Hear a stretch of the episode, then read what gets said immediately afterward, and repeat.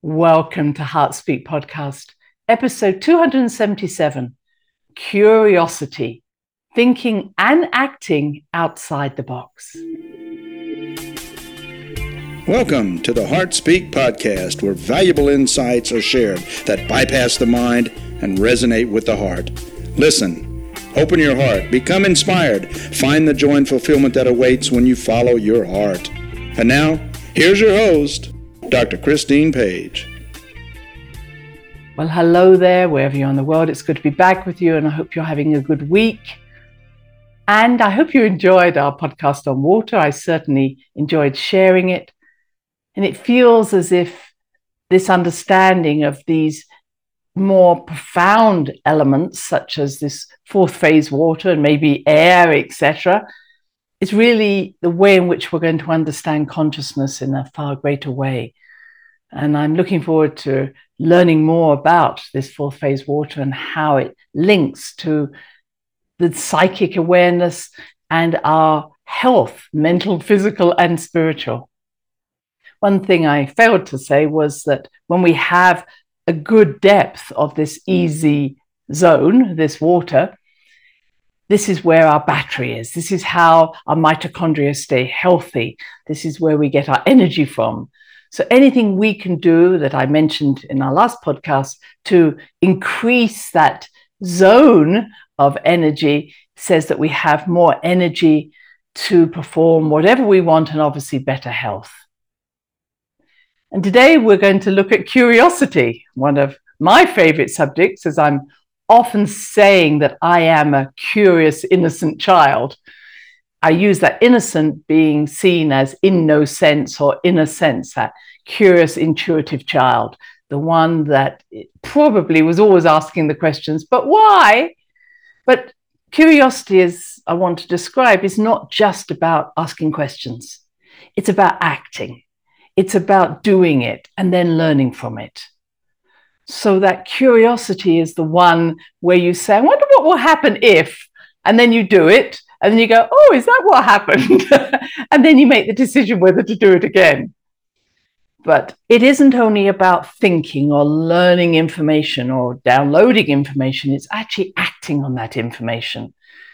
And we often use the example of this as a creative experience. And I think often creativity has been seen as something that you have to be an artist or a musician.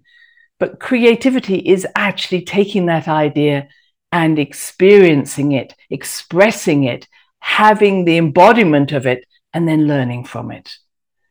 And sadly, I think that last phase of what am I going to learn from this experience that I've just had is often missing in our vocabulary, in our teachings, where it's, well, why don't you just try and change what you experienced? Or why don't you just feel what you've experienced rather than what did you learn? And the important thing about curiosity and this whole event of creative curiosity, as I could call it, is that this is what we're all looking at in our lives, which is, is this event, is this relationship, is whatever I'm doing in my work allowing me to be creative, to expand my awareness, to learn from that, to help me to grow? And I think that's something that we should all be asking ourselves every day is, how did I grow today in my consciousness? What did I learn about myself? Not just what did I learn about the world, because we, of course, create what's out there in the world. But what did I learn about myself? How did my soul grow? And that can be, well, I learned never to do that again. Or I learned, wow, I really like that. I'm going to do it again. But it's that continual refining in a, an objective way of, okay, I had that experience. That's what I felt. This is what I took in. Now, what do I want to do with this? And this is real critical thinking that I'm going to be talking about in a little bit more detail bef- in a moment. But before I go there, let's just have a quick look at what the astrology is doing. And of course, the major shift is at last Pluto going into Aquarius for a longer period of time than it did last year. And it's really going in there now for a much, many decades. So Pluto going in on the twentieth almost the same time as the sun is also going to Aquarius. So we're having this really powerful Sun-Pluto conjunction at exactly the same degrees as we had a conjunction between Jupiter and Saturn at the solstice of December twenty twenty. Okay, so it's almost like that Jupiter-Saturn was an expansion of consciousness, but also an expansion of laying down foundations for a more Aquarian way of being, which can be connected and hopefully more connected with self-responsibility, self-accountability, higher consciousness, the ability to synthesize information, community awareness. But we also saw aspects coming in in December twenty twenty where new ideas, new, te- top ne- new technologies came in, but those new technologies didn't always consider the greater good or the community. And so we are now still working through what went on from that December time of twenty twenty until now.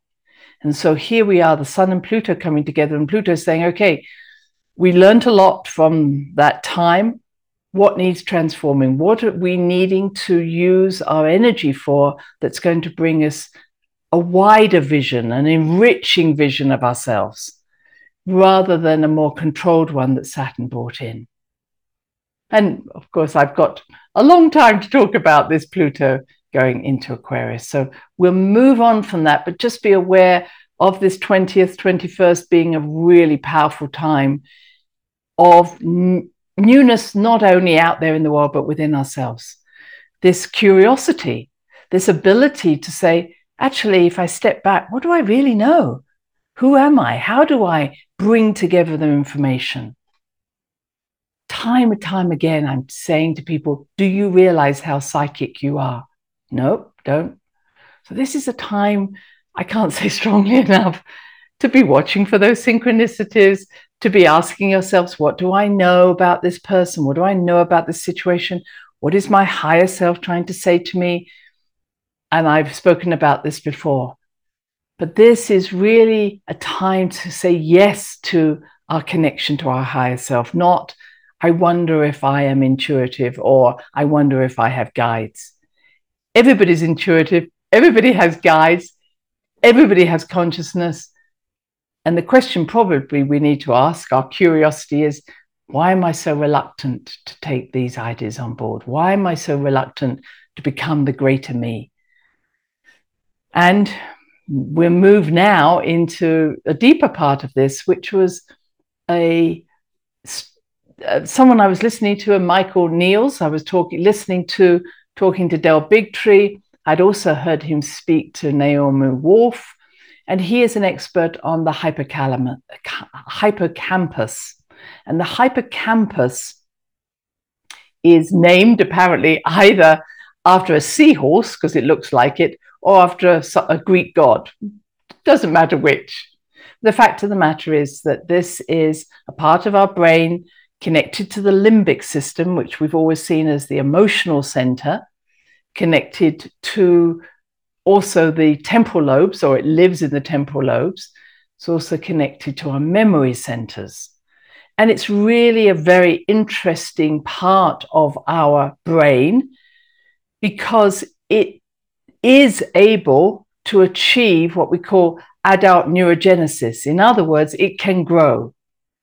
And unlike a lot of the brain that and the brain neurons with nerve cells that can't actually grow, this is a part of our brain that we can grow.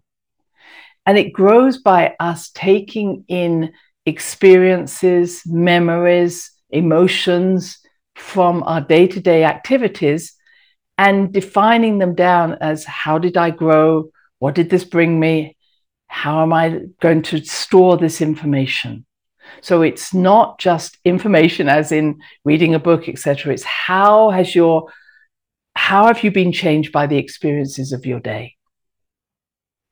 And apparently those experiences are downloaded into this library during our sleep state.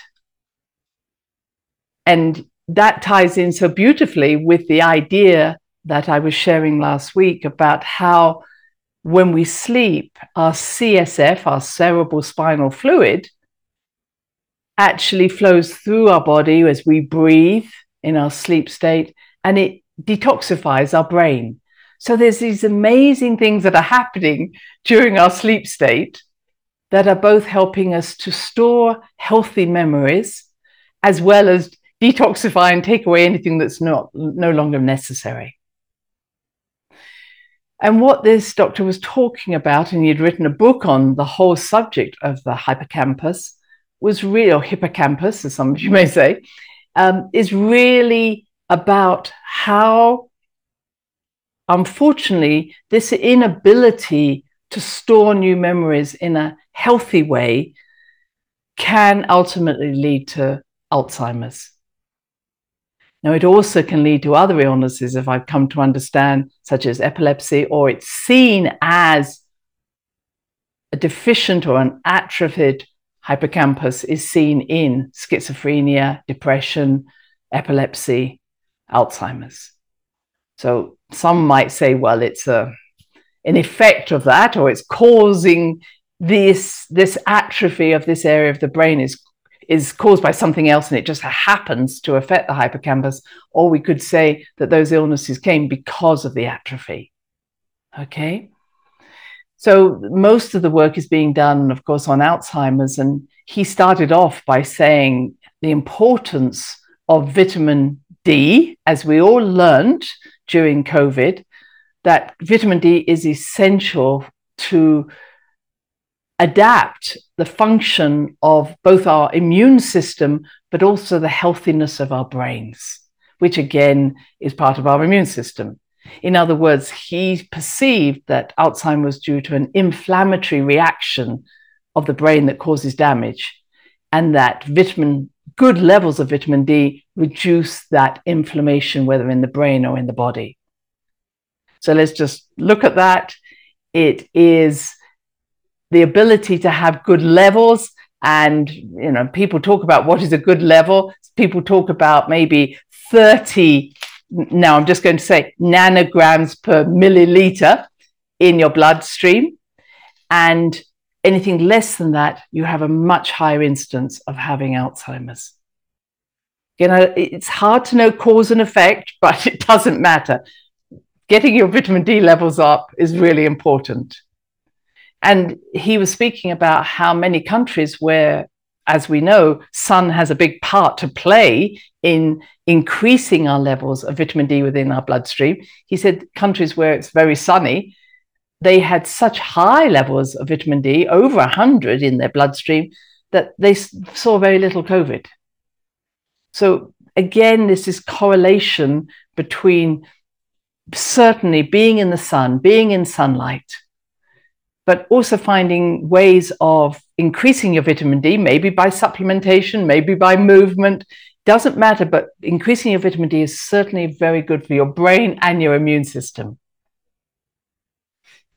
And of course, this then tells us about what is bad for us. And unfortunately, I know as a doctor that the, the people I worked with as a general practitioner, the ones who had a good mental ability and a good physical ability were those who got out every day and walked in the sunlight and had didn't stay inside their home. They had a good protein diet. They had a diet of vitamin D that is often in the dairy products, and they kept healthy. But, you know, the other part of them that kept them healthy was their curiosity. You know, my uncle, who I always say wasn't on my blood side because we don't live that long, but he was one hundred and one.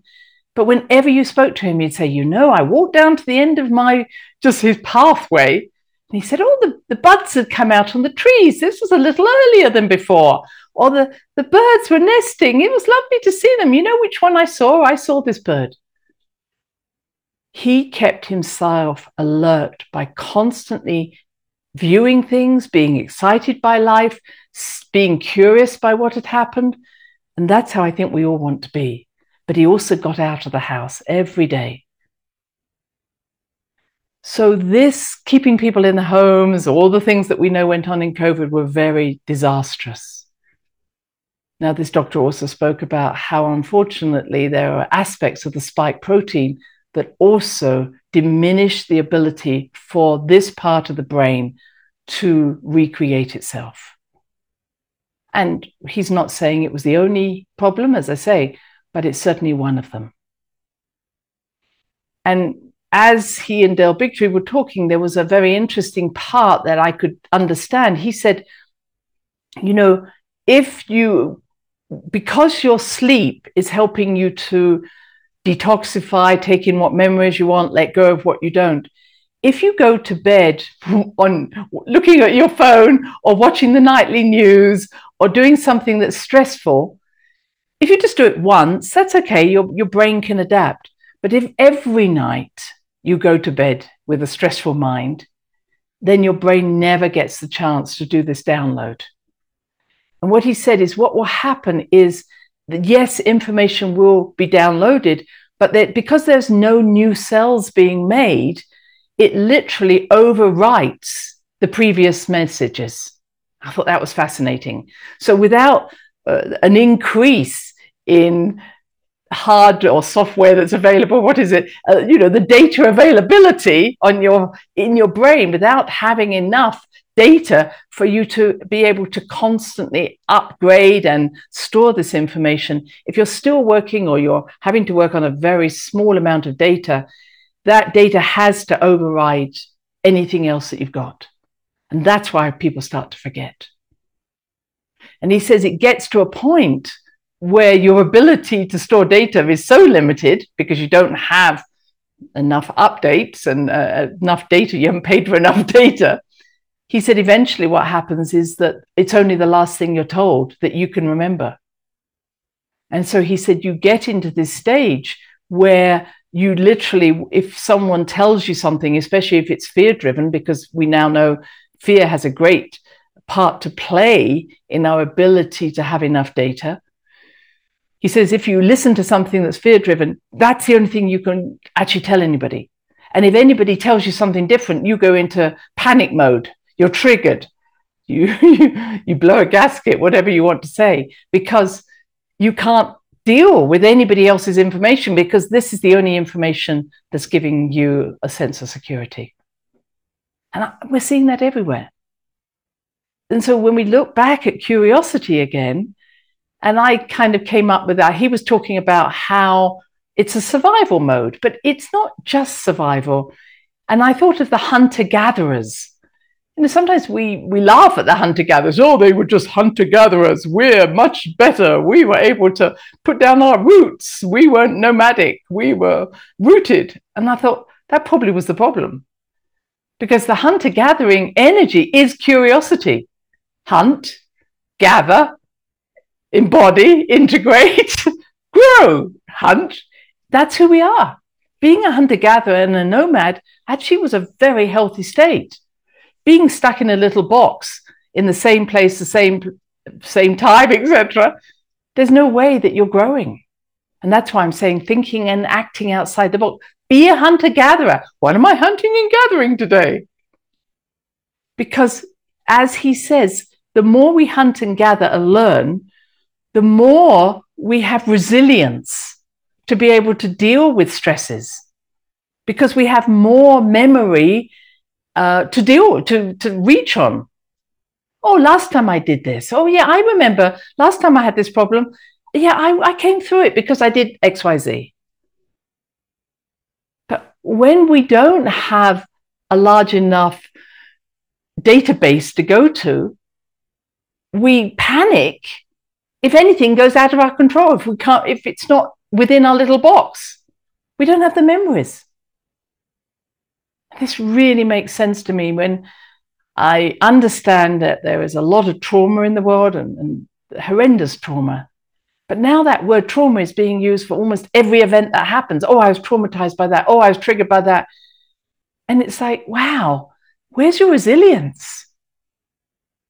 And I think always back to the time during the Second World War where a lot of children were evacuated. And it wasn't always a good experience. But I very rarely heard people talk about that was a traumatic experience because everybody was doing it. we saw very little cancer during, you know, the wars, because that, yes, people were dying of other things, but again, there was this community, there was this sense of coming together, the resilience, be strong, and we seem to have lost that. Now, the last thing I want is another war, so we find resilience. But we better develop resilience in other ways. Playing, you know, playing in sports, challenging ourselves in other ways, challenging ourselves even mentally. And so really, this is not about just receiving information. And I often say, well, to myself, is this information, at the end of this information, is this helping me grow? Not just that I have more information, but has this changed my consciousness? And I think there's far too much out there now where, oh, I heard this person speak and I want to say, and how did it change you? Maybe I do say that. How have you altered your thinking because of listening to this person's perspective? Or have you just stayed within your little box because that's what's safe?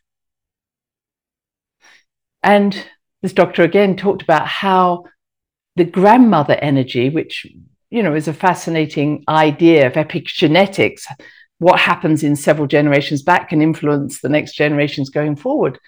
But he said the more you, the grandmother, and I'll use grandmother, grandfather, but the more the grandmother energy has been curious, has been out there in the world, the stronger the grandchildren are.